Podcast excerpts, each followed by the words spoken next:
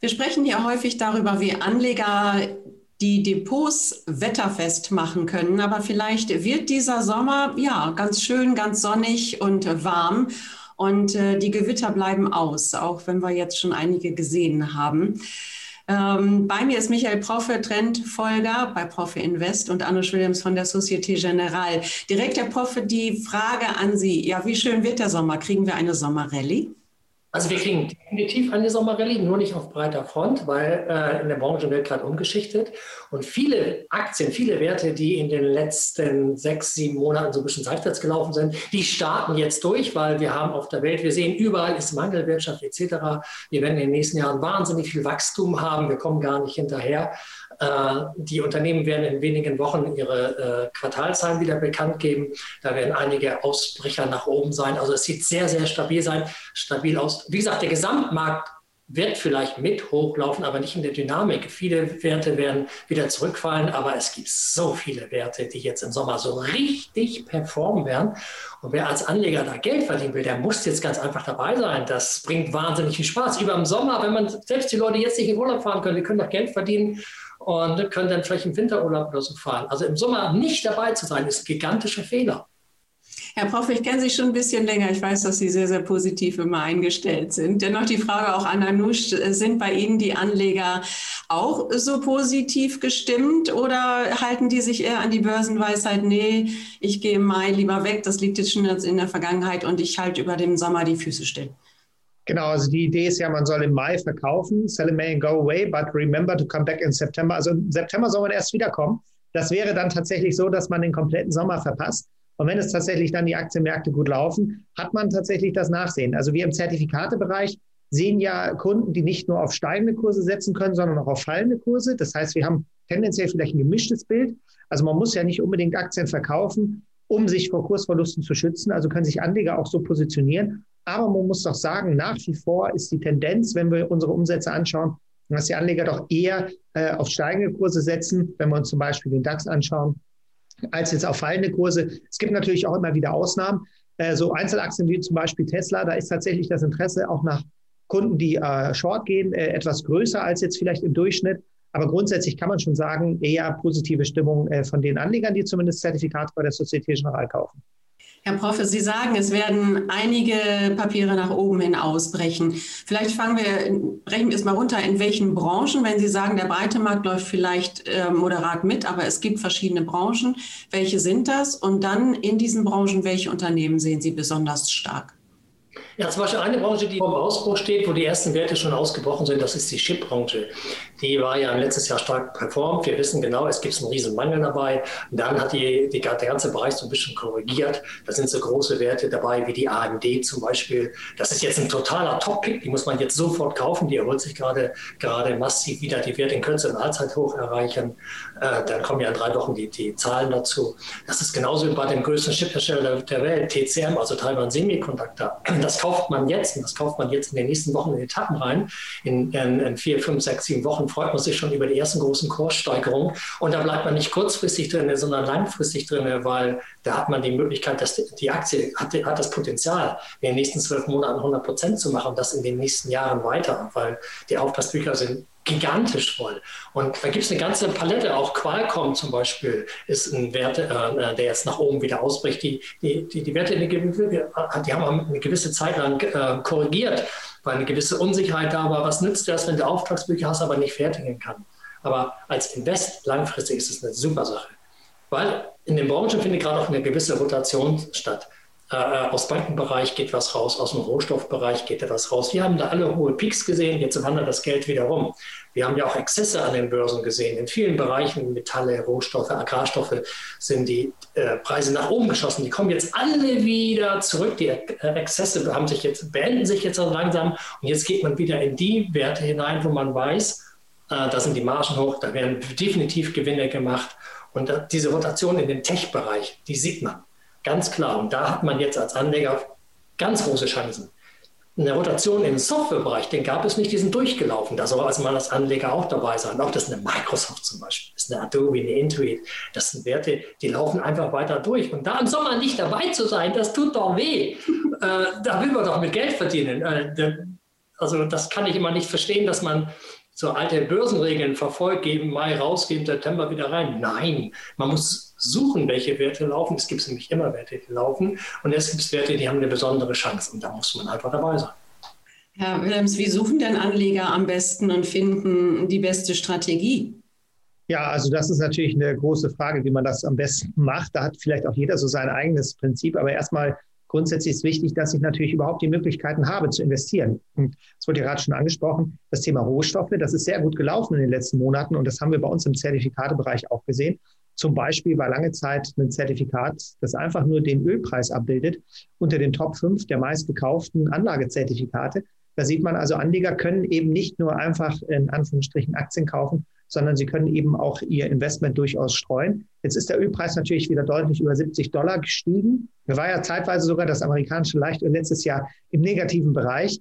Äh, insofern ähm, ist das natürlich auch eine gigantische Steigerung jetzt schon gewesen. Und insofern verwunderte uns es nicht, dass natürlich da viele Anleger draufgesetzt haben. Auch das Thema CO2-Emissionsrechte sind ja auch stark gestiegen, über 50 Euro. Äh, da haben Anleger viel äh, investiert. Und amerikanische Aktien kann man grundsätzlich sagen, sind bei uns auch ganz, ganz stark nachgefragt, vor allen Dingen die großen Tech-Werte, auch der Nasdaq 100, teilweise sogar beliebter als der Dow Jones und der S&P 500, weil einfach die Anleger natürlich auch sehen, die Unternehmen äh, durchreißen ja eine Marke nach der anderen äh, der Top-Marken äh, von Marktbewertung und Co. Und das bleibt natürlich im Zertifikatebereich auch nicht unbemerkt. Herr Proffe, wie sehen Sie denn den Autosektor? Denn die großen deutschen Autohersteller konnten ja im ersten halben Jahr doch sehr gut aufholen. Ja, das ist, das ist, das ist vollkommen richtig. Äh, langfristig wird sich aber zeigen, ob sie das durchhalten können. Es wird viel, viel versprochen, aber wir haben in der Vergangenheit schon gesehen, dass sehr, sehr, sehr viel versprochen wurde. Jetzt müssen Taten folgen. Es müssen einfach Taten folgen. Und da waren die Deutschen bis jetzt nicht die Könige. Äh, ich würde persönlich momentan nicht mehr auf die Autowerte setzen, wenn ich kurzfristig, also langfristig sowieso nicht, aber wenn man kurzfristig unterwegs sein wollte, konnte man in den letzten Monaten auch mit Hebelzertifikaten gut Geld damit verdienen. Aber da ist jetzt erstmal die Luft weg. Äh, das würde ich nicht machen. Ähm, die, die müssen wieder einen Moment konsolidieren. Also das wäre nicht mein, mein, mein Top-Thema. Nur mal als Beispiel, äh, die ganz großen Namen, wie Herr Anusch auch gerade schon gesagt hatte, eine, eine Amazon wäre zum Beispiel ein Paradebeispiel. Die Aktie ist jetzt sechs Monate seitwärts gelaufen, die kann nach oben ausbrechen. Wenn jetzt ein Anleger zum Beispiel ein K.O.-Zertifikat darauf kauft mit, und weit genug weggeht, zum Beispiel 20 Prozent von, von, äh, von aktuellem Kurs und das in den nächsten Wochen begleitet, kann er, wenn die Aktie denn ausbricht, ziemlich schnell ganz, ganz, ganz viel Geld verdienen. Ein weiteres Beispiel, eine Nvidia. Äh, äh, die ist jetzt in den letzten Wochen total explodiert. Aber da gibt es auch eine Top-Nachricht. Die Nvidia wird am 20.07. einen Split machen, 4 zu 1. Die Nvidia hat gestern bei ungefähr 800 US-Dollar äh, geschlossen. Die Wahrscheinlichkeit, dass die noch nach 1000 Dollar läuft bis zum Split-Termin hin, die Wahrscheinlichkeit ist sehr hoch. Hier kann man also auch ein schnelles Geschäft machen, wo, obwohl man dann auch langfristig in so einem Wert äh, drin bleiben kann. Also das sind die Sachen, wo man wirklich mit Geld verdienen kann, kurzfristig, aber auch langfristig. Bei den Autowerten, den deutschen Autowerten, da kann man nur in Intervallen etwas verdienen. Langfristig sind das keine Geldbringer. Das waren sie noch nie und werden sie auch nicht sein. Mhm. Herr Willems, was sind denn dann die guten Trader-Strategien jetzt für den Sommer? Äh, das frage ich Herrn Prof. gleich auch noch. Er hat schon ein paar Beispiele genannt. Also wie traden Ihre Anleger? Wie risikofreudig sind sie? Oder treten sie dann eher auf die Bremse und sagen, ja, mit einer Hebelstrategie dann aber erst eher einen kleineren Hebel? Ja, also grundsätzlich sind natürlich Hebelzertifikate und Optionsscheine äh, risikoreichere Investments, als wenn man direkt die Aktie kauft. Je höher der Hebel, desto höher das Risiko. Das heißt also, hier müssen Anleger vor allen Dingen dann äh, darauf aufpassen, dass sie sich eben äh, die richtigen Produkte und die richtige Einschätzung haben zum Markt. Ich will jetzt vielleicht aber noch einen Punkt aufnehmen, ähm, der Split bei Nvidia angesprochen. Äh, da haben wir tatsächlich ein Phänomen gesehen. Also ich habe ja mal irgendwann auch eine Ausbildung gemacht und da haben wir natürlich in der Theorie gelernt, was ist ein Aktiensplit, was ist eine Kapitalmaßnahme, wie funktioniert das. Und eigentlich ist das aus äh, Unternehmensgesichtspunkten Non-Event, weil es werden aus einer Aktie vier Aktien, aus einer Aktie fünf Aktien und das war's. Also der Aktienkurs sieht dann optisch geringer aus, aber eigentlich am Wert des Unternehmens passiert nichts. Trotzdem gab es jetzt im letzten Jahr einen Riesenhype um den Aktiensplit von Apple und von Tesla. Auch bei uns im Zertifikatebereich gab es viele Fragen, was passierte mit den Zertifikaten. Die werden natürlich so angepasst, dass sie sich an den Split anpassen. Das heißt, man verliert kein Geld. Äh, ähm, das wird auch nicht gefittelt, wenn man Zertifikate hat, wenn die Aktie jetzt einen Split macht. Also insofern kann man da erstmal Entwarnung geben. Aber warum ist das so wichtig? Weil eben diese Optik doch einen entscheidenden Faktor haben kann weil eben die Aktie dann günstiger wirkt. Also ähm, wenn man das auch am Beispiel von Apple, die ja ein bisschen länger an der Börse sind als zum Beispiel Tesla, sich vergegenwärtigt, die hat ja schon einige Aktiensplits hinter sich und die Aktie wird immer optisch günstiger. Und man hat doch im Hinterkopf immer so die alten Höchstmarken, die gelten dann ja nicht mehr. Oder man denkt dann, okay, dann äh, geht es jetzt dann weiter wieder zu dieser alten Höchstmarke. Also insofern ähm, kann der Aktiensplit, äh, hat zwar direkt eigentlich gar keine Auswirkung äh, auf die Unternehmen und auf die Unternehmenspolitik, aber natürlich optisch verändert sich da einiges. Und ähm, wir bereiten uns dann im entsprechend auch im Zertifikatebereich natürlich darauf vor, wenn so ein Aktiensplit kommt und das ein amerikanisches Technologieunternehmen ist, dann haben wir auch entsprechend äh, Informationsmaterial dann zu der Zeit parat, weil eben das Anlegerinteresse zurzeit extrem groß ist, dann an solchen Aktien auch zu partizipieren. Und ähm, gibt auch einiges zu berücksichtigen, also diese Daten, wann, wo, wie man die Aktie halten muss, um dann äh, am Split beteiligt zu sein. Da kann man auch Entwarnung geben. Also es wird niemand sozusagen ausgeschlossen, äh, auch wenn so ein Record Date mal irgendwie zwei Wochen vorher liegt. Äh, trotzdem, wenn man die Aktie einen Tag vorher gehalten hat und am nächsten Tag äh, bekommt man dann, dann die gesplittete Aktie in der höheren Stückzahl ins Depot. Also insofern, äh, das ist ein großes Thema auch bei uns im Zertifikatebereich. Ähm, aber eigentlich äh, ist es äh, Non-Event, theoretisch zumindest. Aber ein großer Spaßfaktor. Ich wollte gerade sagen, lassen sich Anleger davon locken, Herr Profe, ja? Wie Herr Definitiv. Also äh, äh, Arnold hat alles richtig erzählt. Es ist so, ähm, es ist eine mentale Geschichte und es ist ein Spaßfaktor, weil äh, die Verhaltensmuster sind immer gleich, die wiederholen sich immer wieder. Stellen wir uns einmal vor, die Amazon, die liegt jetzt bei 3500 und die würde einen Split 1 zu 10 machen. Die Aktie würde unbegründet nur aufgrund dieses Phänomens erstmal durch die Decke gehen. Äh, natürlich, ein normaler Anleger für 3.500 Dollar eine Aktie kaufen, ist schwierig. Und wenn es 1 zu 10 im Split wäre, bei 350 Dollar, da greift er dann schon eher zu. Das ist so Psychologie. Und das, das mögen die Märkte. Und wenn man so etwas weiß, kann man dieses Spiel mitspielen, sogar abgesichert mitspielen und kann viel Geld damit verdienen.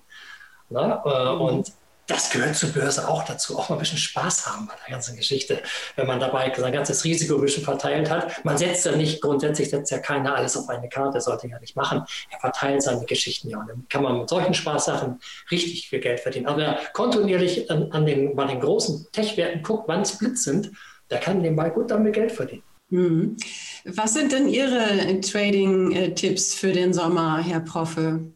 Also grundsätzlich mein Trading-Tipp ist, wenn ich jetzt in eine Microsoft investiere, eine Qualcomm investiere, eine Netflix zum Beispiel, denke langfristig, wenn ich einen Plain Vanilla Optionsschein kaufe, kaufe am Geld, habe einen Horizont von 18, 24 Monate in dem Produkt und freue dich darüber, wenn du im Sommer innerhalb acht Wochen bereits 100 Prozent kassieren kannst und dann kannst du entscheiden, ob du reingehst oder drinnen bleibst. Diese Wahrscheinlichkeit ist sehr hoch, dass so etwas passieren kann. Denkst du kurzfristig in so ein Produkt, weil du sagst, ja, wenn sowas passiert, brauche ich ja nur ein Produkt nehmen, was drei Monate Laufzeit hat. Und es geht nicht so auf, weil irgendein Ereignis an der Börse passiert, dass die Börsen nach unten drückt, dann hast du verloren. Also grundsätzlich denke langfristig, freue dich über kurzfristig große Gewinne. Und die sind jetzt im Sommer möglich durch die Quartalzeit, durch den Juli. Das kann ein ganz heftiger Monat werden, und zwar nach oben. Wenn ich in Turbo-Zertifikate einsteige, sollte die Schwelle mindestens die K.O.-Schwelle 20 Prozent weg sein und ich sollte mir selber eine Schmerzgrenze setzen. Wie weit bin ich bereit, äh, äh, Verluste zu realisieren? Beim Turbo kann das sehr schnell gehen, da kann auch mal 30, 40 Prozent am Tag nach unten gehen durch ein Ergebnis, zum Beispiel durch Ergebniszahlen. Wenn Ergebniszahlen präsentiert werden, die können extrem positiv sein, trotzdem kann die Aktie 4, 4 5 Prozent runtergehen. Das merkt man in den Turbo sofort. Bei einem Plain Vanilla Optionsschein merkt man das nicht so schnell. Also wenn ich in diese Werte reingehe, in eine, in eine Microsoft, in eine Amazon und dieses Risiko oder die Chance nach oben spielen will, bei einem Plain Vanilla Optionsschein lange Laufzeit muss ich nicht viel zugucken, freue mich, wenn ich jeden Tag gucke und irgendwann 50, 60 Prozent in Kürze habe, nehme ich mal mit. Beim Turbo-Zertifikat muss ich zeitnah dabei sein, weil ich auch irgendwo meine ähm, äh, Schmerzgrenze definieren muss. Viel bin ich bereit zu verlieren? Ja? Dann kann man über den Sommer sehr viel Spaß haben. Schmerzgrenze ist ein gutes Thema, Herr Proffe. Was macht man, wenn es daneben geht und wenn es schief geht und die Strategie geht nicht auf? Deswegen hat man ja ein Portfolio. Man setzt nicht alles auf einen Wert, sondern man hat zum Beispiel zehn verschiedene Positionen. Wenn eine Position daneben geht, aber die anderen Positionen gut laufen, tut einem das nie weh. Und man trauert einem Verlust nicht nach, sondern man geht dann weiter seiner Strategie nach. Ja, das ist das Wichtigste. Viele Anleger machen leider den Fehler, wenn sie ein Portfolio haben, konzentrieren sich nur auf den, der gerade verliert. Das ist falsch. Man muss das Gesamtportfolio seines, seines Gesamtvermögens sehen. Wie entwickelt sich das nach vorne? Und wenn das aufwärts gerichtet ist, äh, sollte man sich nicht zu sehr auf Positionen, die nicht gelaufen sind, konzentrieren, sondern auf die nächste, die laufen wird. Weil man kann immer die falsche Tür mal genommen haben durch ein Ereignis. Das darf einen aber nicht davon abhalten. Mhm. Herr Willems, was äh, sagen Sie dazu? Ist das wirklich das Geheimnis, dass man sich breit aufstellt und sich dann die Investments immer sehr genau anschaut? Ja, also als Geheimnis würde ich das jetzt nicht äh, betiteln, weil das ist ein offenes, äh, Geheimnis. offenes Geheimnis. Also klar, Streuung ist das A und O. Das fängt ja schon beim Kleinanleger an, der das erste Mal anfängt zu sparen und dann eher ETFs oder Fonds wählt, um eben breit gestreut in Aktienmärkte überhaupt mal zu investieren. Und äh, das geht dann natürlich weiter. Die Anleger, die sich dann ein bisschen besser auskennen, auch proaktiver agieren möchten und nicht einfach blind irgendeinem Index folgen, die wählen dann Einzeltitel und die kommen dann auch ganz schnell in den Zertifikatebereich, weil eben hier die Möglichkeiten viel, sehr viel vielfältiger sind, als einfach nur eine Aktie zu kaufen und darauf zu warten, dass sie vielleicht steigt. Und das kann ja passieren, aber eben äh, gibt es auch Phasen, in denen das nicht der Fall ist. Und da kann man eben mit Zertifikaten und Optionsscheinen durchaus auch Phasen ähm, äh, am Aktienmarkt ähm, attraktiver für sich gestalten, wenn man eben dann diese Produkte einsetzt. Nichtsdestotrotz ist es grundsätzlich immer gut, ähm, möglichst breit gestreut äh, zu investieren. Auf der anderen Seite heißt das natürlich auch immer, dass man dann seine ähm, äh, Positionen auch etwas harmonisiert. Das heißt, die Positionen, die besonders gut laufen, werden natürlich etwas kompensiert von den Positionen, die nicht so gut laufen. Aber insgesamt ist es, glaube ich, wichtig, dass sich Anleger selbst damit auseinandersetzen, was ist denn für sie die richtige Gewichtung? Was ist denn für sie ein ausgewogenes Portfolio und was für Investmentideen haben denn die Anleger und was glauben sie, was gut läuft? Und von daher sollte man da vielleicht auch nochmal an die Anleger selbst appellieren, äh, sich zu informieren und dann entsprechend äh, auch zu agieren. Das stimmt, das ist richtig. Noch als letzte Frage an Sie, Herr Prof, gute Aussichten von wegen DAX. Wo sehen Sie den DAX Ende des Jahres? Ähm, der DAX hat sein Potenzial weitgehend eigentlich ausgereizt für dieses Jahr, weil jetzt muss ich mir in die Firmen reinschauen. Wo sehe ich da Potenzial? Die Autoindustrie hat, hat das Potenzial ausge, ausgereizt, die Banken und die Versicherer haben ihr Potenzial ausgereizt, die Energieversorger. Ja, da wird, jetzt wird es ganz eng. Woher soll die, die Idee kommen, die Vision? Was treibt das nach oben? Für mich persönlich ähm, wäre ein als Großinvestor ist das für mich nur noch ein Notkauf, im DAX zu investieren. Da ist keine große Fantasie drin. Da fehlt mir auch die individuelle Fantasie in den Einzelwerten, die da drin sind. Also dem würde ich nicht mehr viel geben, dem DAX. Na, dann warten wir jetzt auf die US-Berichtssaison. Vielleicht kommen von dort dann neue Impulse. Ganz herzlichen Dank an Sie beide, Michel Proffe, Trendfolger von Proffe Invest und Anne Willems von der Societe Generale. Und wie immer auch an dieser Stelle ein herzliches Dank an Sie, liebe Zuschauerinnen und liebe Zuschauer.